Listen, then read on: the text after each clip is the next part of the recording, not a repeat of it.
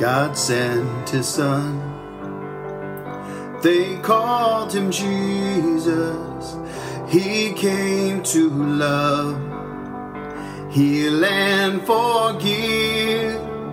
He bled and died to buy my pardon.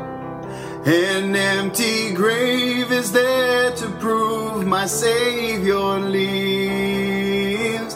Because He lives, I can face tomorrow.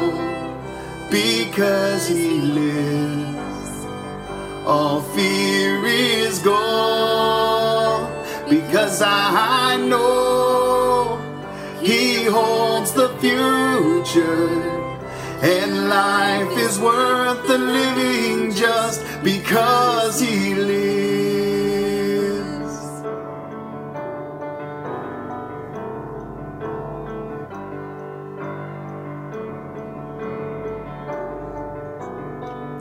How sweet to hold our newborn baby and feel the pride and joy he gives, but greater still. This calm assurance, this child can face uncertain days because Christ lives, because he lives. I can face tomorrow because he lives all fear is gone because I know He holds the future and life is worth the living just because He lives.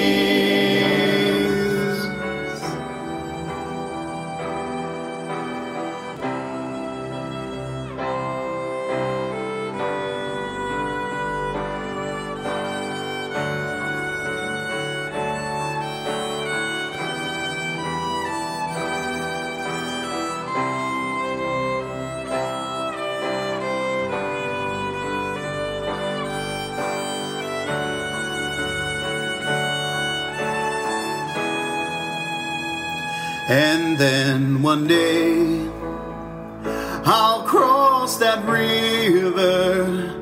I'll fight life's fight. No war with pain. And then as death gives way to victory, I'll see the lights of glory and I'll know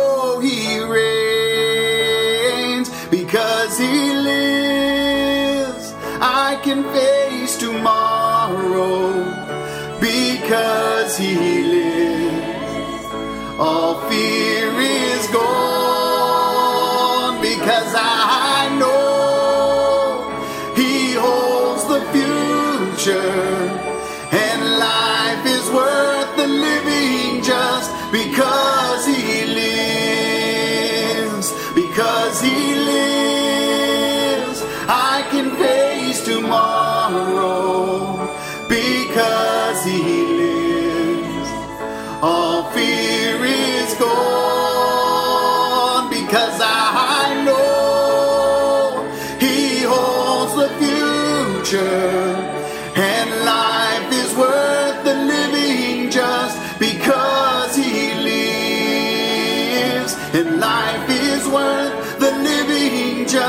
Because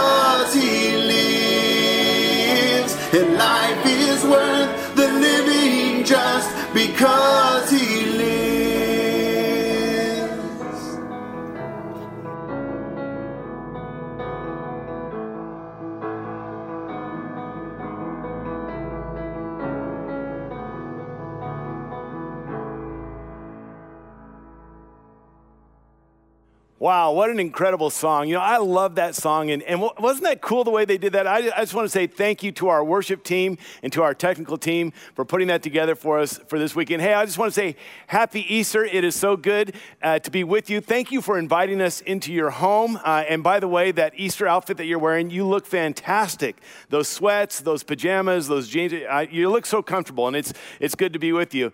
You know, we've talked about um, that this year, this Easter is kind of an unprecedented event in that we're meeting in homes. And it's true. I mean, most of us have never done this in our lifetime, but the reality is is that in the very first Easter, the scriptures say that the disciples went to their homes. And so, in one respect, we're going back to the original Easter of the way it was originally done, not in a building. Now, I love Easter. I love the message of Easter. I love being together at Easter. And so today, as we talk about uh, the resurrection of Christ, I'm a little bit bummed because I'm preaching in an empty room. But the thing that excites me is that I'm preaching about an empty tomb. Bummed about the empty room, glad you're with us, but I'm very excited about the empty tomb that Jesus Christ is alive.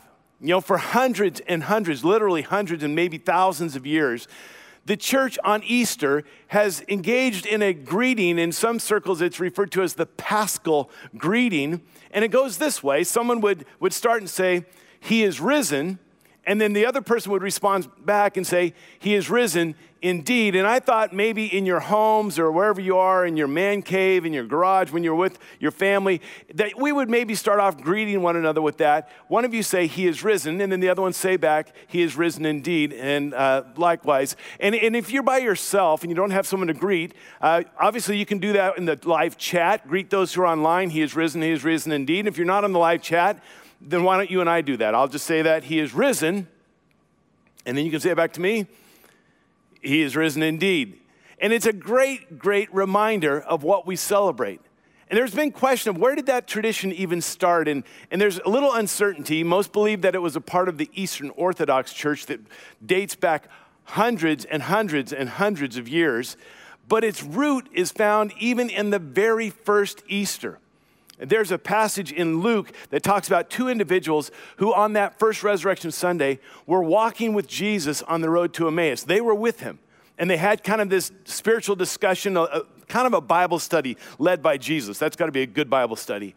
And then they have a meal together, and then they go back to the disciples and they report this The Lord has risen, and here's that word, indeed, and has appeared to Simon. They're saying, He has risen indeed, not, you know, well, we heard a rumor that he had risen, or legend says that he is risen, or he's risen probably metaphorically, symbolically. They said, no, no, he has risen indeed. Like we have seen him, we've been with him, we know, we've experienced this. And that reality changed their lives and has changed the world. Now, not everybody was convinced. And maybe some of you are struggling with, like, yeah, I, I like the concept of Jesus and his teachings, but this whole coming back from the dead, I struggle with it. You're not alone.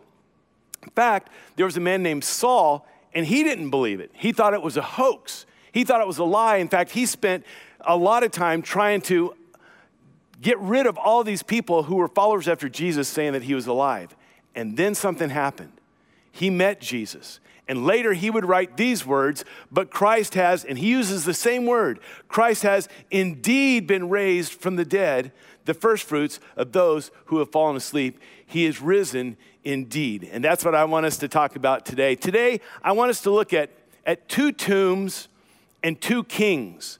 And these two tombs and these two kings are about as diametrically opposed as any tombs or any kings could ever be. They are complete opposites. And the, the great thing uh, for, for me today is as I talk about this, is that I've been able to be inside of both of these tombs and learn about both of these kings in recent days. And I want to share a, kind of a contrast of these two tombs and these two kings. The first tomb is one that you have probably um, very familiar with, and it's a scene in Egypt. In fact, I've got a picture. Uh, uh, the tomb is back here. This is me, and I've always wanted to go 2.7 seconds on a camel named Fu Manchu. All right, so anyway, it's this pyramid back here. It's the Great Pyramid. It's called the Great Pyramid of Giza. And it was originally one of the seven wonders of the ancient world.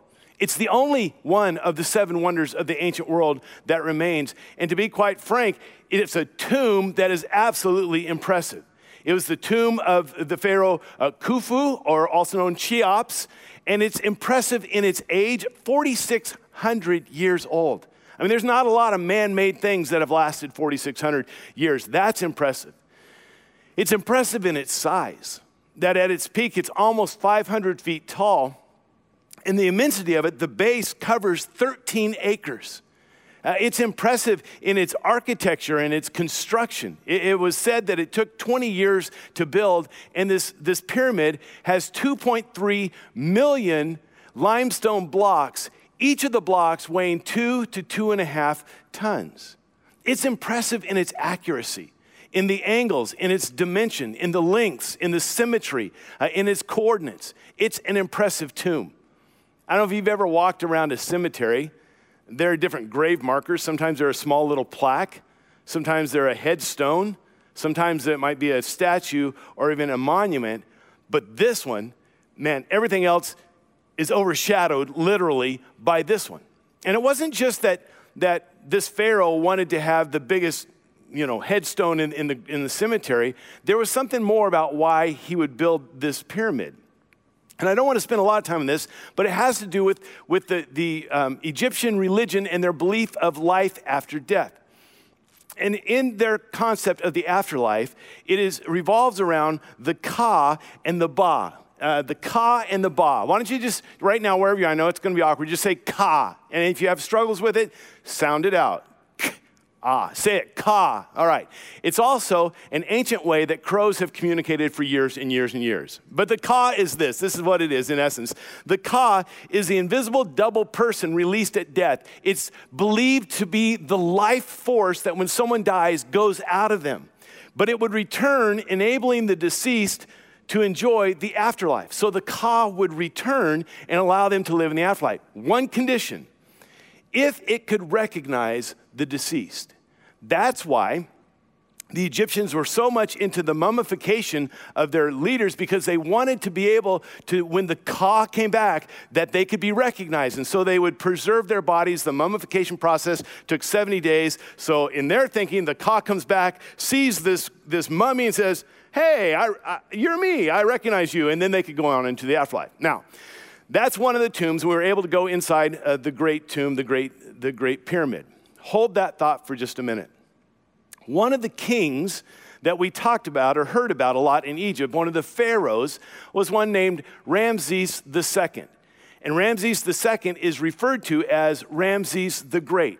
He is the greatest most powerful, most wealthy, most celebrated pharaoh of all times. Whatever this means, I don't know. He was the third pharaoh in the 19th dynasty. He ruled for 66 years. He fathered somewhere between 90 and 100 children. But the reason he was referred to as great is because he was an incredible military leader and, and bringing about victory for Egypt.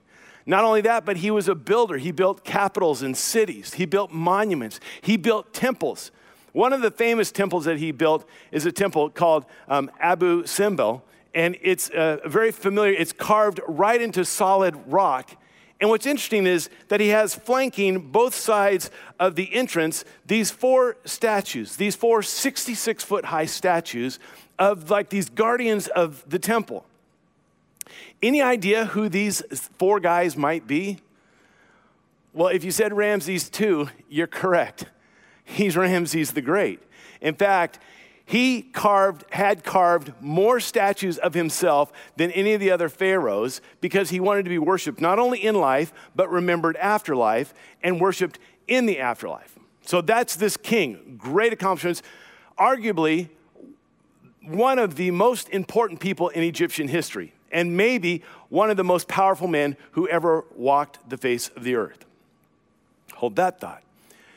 One day when we were in Egypt, we went to the, uh, the Museum of Egyptian Antiquities, which is filled with hundreds of thousands of artifacts and, and uh, archaeological um, findings, uh, one of which is King Tut's treasures. But as we were going there, they said, hey, for those who are interested, there's a secondary optional exhibit that you can go into. You'll have to pay extra, 10 or 12 dollars, but it's the mummy exhibit. It's not you know included in the price of admission, but if you want to go in and see these mummies, you have to pay 10 or 12 dollars. And I thought, boy, this is really dark. They're asking our people to, to shell out their own money to go into this, this room to look at these corpses of these mummies that are thousands of years old. And I've said, like, for sure, sign me up. I, I won't miss that one. That's going to be great. And what was amazing is they said, and one of the mummies in there is Ramses II. This man who is seen as Ramses the Great, the, the greatest leader that Egypt had ever known. And I was so excited. Now, if you don't want to see this, this would be a good time to go refill your popcorn bowl or change the laundry or take just a little bit of a break and come back in about a minute or two. Otherwise, here's a picture of Ramses, the mummy of Ramses II. So there he is. And, and we were able to get right down there, right close to the, the case that he was in. And as I looked at this, Ramses II, this greatest man that you know Egypt had, I heard him whisper, dude, where's my ka? Okay, I know, I know, I know, I know it was bad, but I've waited five weeks to say that. But I thought about here's the, the interesting thing this is the man who had everything, did everything, was the great, and here he is, this shriveled up, mummified Pharaoh Ramses the Great. So you have the Great Pyramid, which was an impressive tomb, and this king, this Pharaoh, Ramses the Great. Contrast that with another tomb and another king. Just three days earlier, I had been inside another tomb in Jerusalem. It looks like this. Not terribly impressive. In fact, it's kind of underwhelming when you go to it. And when you go inside the tomb, it's not much bigger than a decent sized walk in closet, like a garden shed where you would have your lawnmower and some tools. It's not that big. And it was in a tomb like this, and some would say maybe this tomb, where another king was buried. And this king was King Jesus. And King Jesus came talking about this kingdom that he would bring in, that everyone would be a part of this kingdom that wanted to be, and that this kingdom would go on forever. And as he would talk about this kingdom, he would go around and he would do good. He was not a military leader, no military victories. In fact, he said he was the prince of peace. And unlike Ramses II, he wasn't all about himself. In fact, he said, You should die to yourself. And his greatness was not about big cities that he built or big monuments to himself. He said, Here's the path to true greatness it's learning to be the servant of all, and he demonstrated that when he washed his disciples' feet. And he never built temples, but he said something interesting one time. He did make this statement. He said, Destroy this temple, and I will rebuild it in three days. No one really knew what he was talking about at that point. And so here you have this king who walks around for 33 for three years uh, in inviting people into the kingdom and then he's convicted and he's executed amongst common criminals and then he's buried in an unimpressive borrowed tomb about as stark a contrast from the great pyramid and ramses the great as you could have and yet i would say this that that unimpressive tomb and that king who is humble, is the greatest wonder in the spiritual world. It's the greatest wonder in the spiritual world. Not because of the magnitude of the tomb and not because of the accomplishments in all the buildings, but because of what happened in that tomb and why it's such an incredible wonder. Is because there was no tomb and there was no grave and there was no stone and there was no guard and not even death itself could keep this king in that tomb. In Acts, we read this But God raised him from the dead, fleeing him from the agony of death, because it was impossible for death to keep its hold on him. Impossible for death. Could not hold on to him. Long before there was ever a Laura Ashcraft, we see the ultimate tomb raider that there is no way that death can hold and keep its grip on Jesus. And I just want to say that, that for 2,000 years, smart people, educated people, thoughtful people have believed that this is an actual event in history. And not only that, but they have put their hope, their trust, their faith, their life, and eternity on this fact that He is risen. He is risen indeed, the greatest wonder in the spiritual world. And Paul writes in 1 Corinthians, For what I received, I passed on to you as of first importance. He says, This is really, really important. You need to understand that there's a lot of good stuff, but this one's really important. And then he gives this kind of this, just a chronological uh, litany of, of things that take place. Here's what's so important, he says that Christ died for our sins according to the scriptures, that he was buried, that he was raised on the third day according to the scriptures, that there was a cross, there was a grave, and there was an empty tomb. There was the crucifixion, there was the burial, and then there was the resurrection. And these are such an important part. Paul says this is of first importance. You see, the cross and the tomb are indispensable. This isn't something you can say, well, this is a secondary issue. This must have been like a parable. This is kind of a fable that we can kind of learn, glean something out of. You know, in hard times, you can come back and do that. No, no. This, this is essential, it is indispensable. That if you don't have the cross and you don't have the empty tomb, you don't have Christianity. It simply doesn't exist otherwise. Think about this cross and the empty tomb and these two words that are always associated with Jesus crucifixion and resurrection.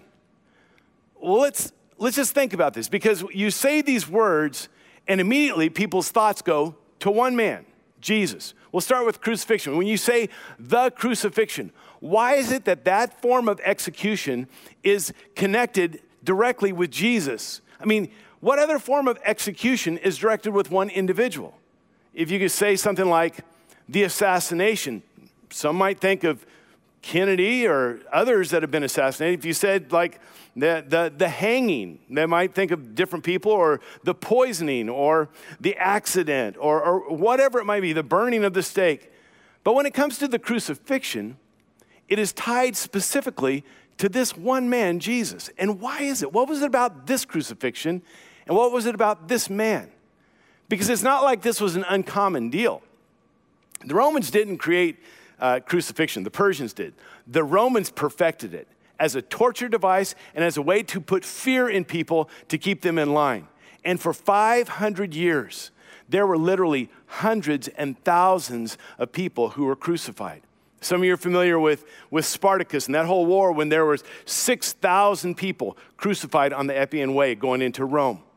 There had been hundreds and thousands of people that had been crucified, but we hear the word crucifixion and we think of only one Jesus. Why is it that his crucifixion goes above and beyond all the others? And I think maybe it's the motive behind that crucifixion and the result of that crucifixion that sets it apart. The motive was this the motive of that crucifixion was love, which doesn't seem to make sense at all. That seems to be a paradox. But Jesus had said, Greater love has no one than this. Then he laid down his life for his friends. But in the crucifixion, you see Jesus going even further because he lays down his life for his enemies. And he lays down his life for those who have betrayed him, those who have deserted him, those who have lied about him, those who have crucified him. He laid down his life for his friends, for his enemies, and he laid down his life for you and for me. Romans says this But God demonstrates his own love for us in this. While we were still sinners, Christ died for us. This is how God demonstrates his love. He doesn't just say he loves us, he says, Let me demonstrate how much I love you. While you're still a sinner, while we were still distant from God, while we were still enemies of God, that Christ would die for us as well. And this isn't the only place. I mean, this isn't just like a, a one off verse. You see this theme repeated over and over again in Scripture. I'll just give you a couple. In First John, it says, This is how God showed his love among us. He sent his one and only Son into the world that we might live through him. And this is love, not that we loved God, but that he loved us and sent his Son as an atoning sacrifice for our sins. God says, Let me show you how much I love you. It's not because you're so loving towards me, it's because I'm loving towards you. And I'll send my son to take care of your sin. Our sin, my sin, your sin. Our worst condition reveals our greatest need and exposes our utter desperation. Our worst condition is our sin. And our greatest need is to get that sin taken care of somehow. And the utter desperation is that we cannot do it on our own. I love this in Colossians chapter 2, where it says, When you were dead in your sins, that's utter desperation. That, that's, that's helplessness. I mean, you can't do anything. When you were dead in your sins, God made you alive with Christ. He forgave us all our sins. That's what God did. That's how He demonstrates His love. That's how He shows us His love. That's why this crucifixion is so different. Uh, let me try to illustrate this um, using kind of maybe a, a legal illustration. Let's say that each one of us had a file, a file with our name on it, and every time we sinned, every time we made a mistake, every time we messed up, every time we blew it, Every time there was a lie, we cheated, we thought something wrong, there was pride, there was lust, whatever it might be. Every time there was hatred and anger and words and judgment and condemnation, and every time that we sinned, something was put in our file. It's on record. It's a record of our offenses. And those record of our offenses stand as evidence against us if we're charged with what is in here. Now, that might be your file. Let me show you my file.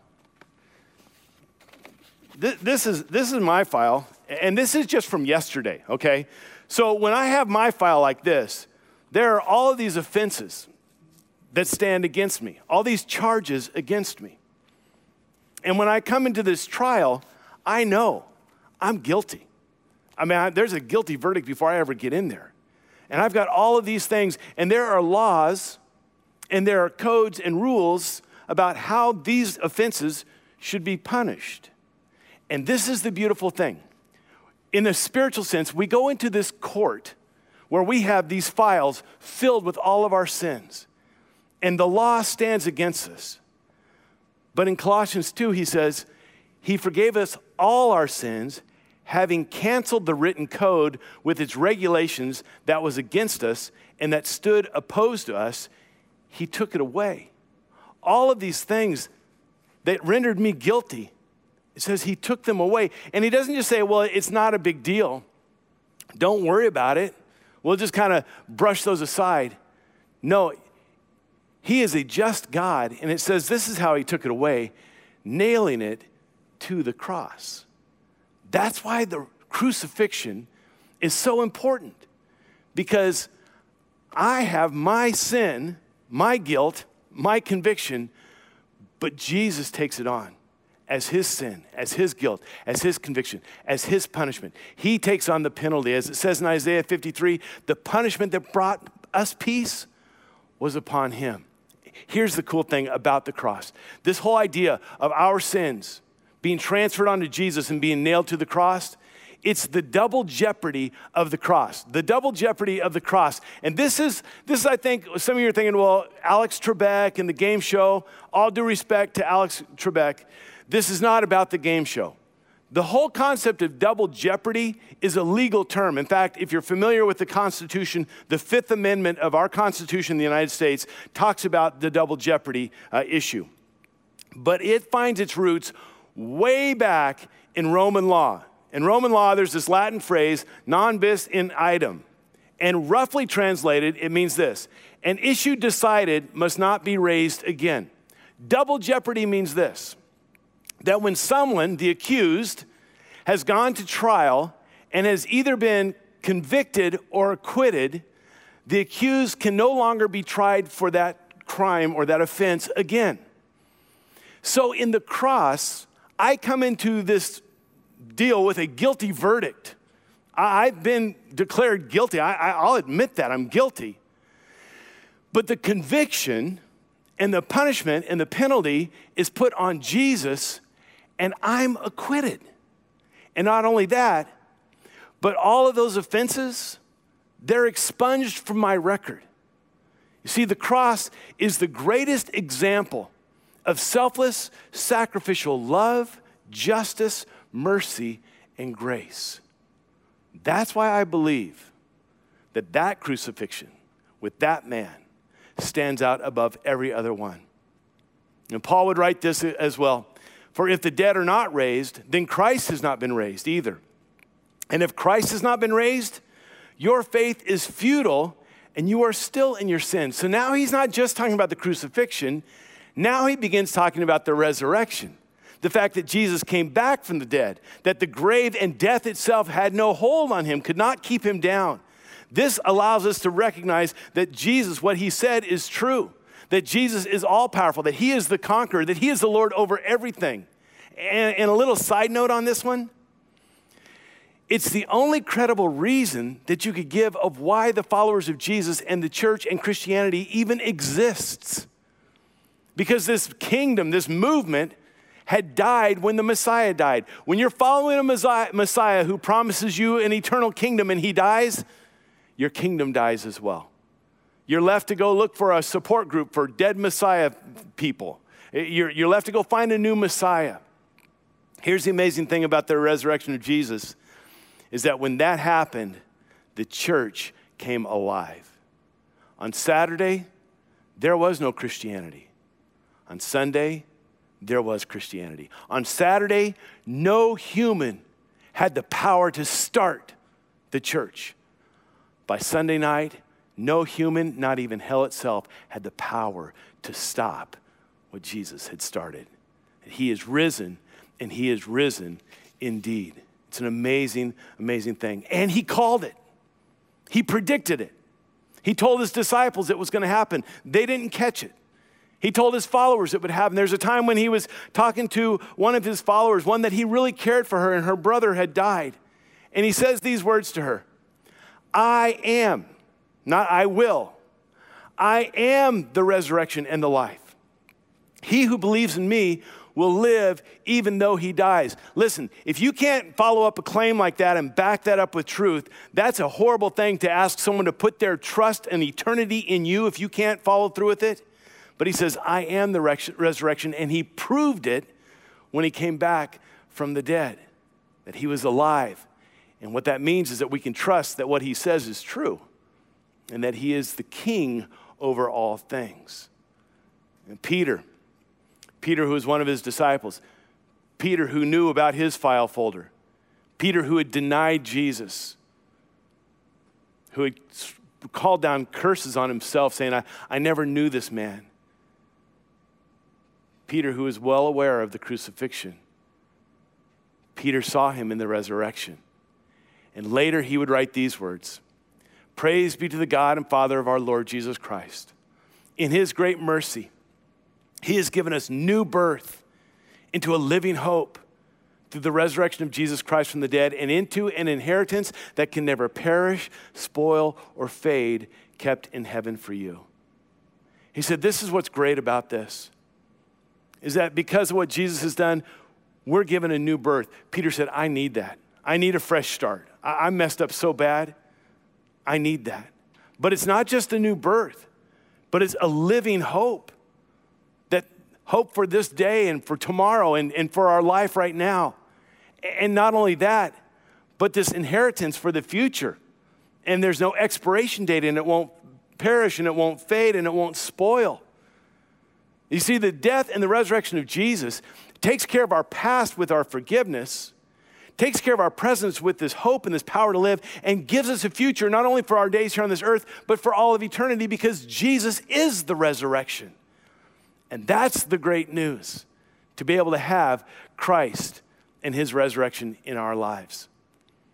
And so often, we are given promises that are full of emptiness. Easter gives us emptiness that is full of promises an empty cross, an empty tomb, an empty grave, empty grave clothes, full of promises promises of forgiveness, promises of hope, of power, resurrection power in our lives, a future of life and inheritance for all eternity. Listen, the Great Pyramid is an impressive tomb, very impressive. But the empty tomb of Jesus is far greater. The Great Pyramid, thousands of people laid down their life to build this monument to this one man. And Jesus' tomb, one man lays down his life to save all people. And Ramses the Great, amazing accomplishments, but he's a shriveled up mummy waiting for his ka. And Jesus, the King of Kings, is alive. Romans chapter 4 says this He was delivered over to death for our sins, and he was raised to life for our justification. The crucifixion, the burial, the resurrection gives us this reality that we can live in the reality of the resurrection. And for 2,000 years, men and women, people like us, people who are smart, people who recognize I have a need, have lived in the reality of the resurrection. Recognizing I need forgiveness, I cannot take care of my sins. Recognizing I need a hope beyond what I can do for myself, I need a power beyond myself, and I want a future. And that's the resurrection reality. And today, I want to give you the opportunity to step into that resurrection reality with Jesus Christ right now. And this is what I'm going to ask, and I know it's going to probably feel a little bit awkward. But right now, in your room, in your, in your uh, family room or the garage, wherever you're watching, if you would just bow your heads, everybody, just go ahead and bow your heads and close your eyes. And I want to lead you in a prayer. And if this is something that you want in your life, and maybe right now you would pray a prayer simply goes something like this Jesus, I believe you died on the cross to pay for my sins. And I know my file folder. And I give it to you and ask that you would forgive me of my sins. I repent of these things. I need a new start. I want your life. And Jesus, I believe that you raised from the dead, that you are alive. And I want your resurrection hope and your resurrection power, not just for someday when I die, but for today and for tomorrow and for all of my life and for eternity. So, Jesus, would you be my forgiver? Would you be my leader? Would you be my king? Would you change my life? I pray this in your name. Amen. Amen. Listen, I believe that if you prayed that prayer, it's the first step of the change for the rest of your life. It's the greatest decision you'll ever make. And if you prayed that prayer, we would love to know that. We would love to pray and celebrate with you. In fact, if you're on the chat right over here to the left, there's a little bar that says, I committed my life to Jesus, a little thing that says, raise your hand. And if you prayed that prayer, if you would just click on that, I just raised my hand, just so we can rejoice with you. And then if you want to, if you want to, if you want to connect with us, you can give us some information and we'll get in contact with you. We'll give you resources to help you in your spiritual journey to live in the reality of the resurrection. And there's another button there that you can click, and we'll get a hold of you uh, in the next uh, few days. Someone will, either with a call or a, an email, with some resources for you. I believe this is the greatest thing in the world. He is risen, He is risen indeed. The empty tomb, and Jesus Christ is alive is the great message. And he did it for us.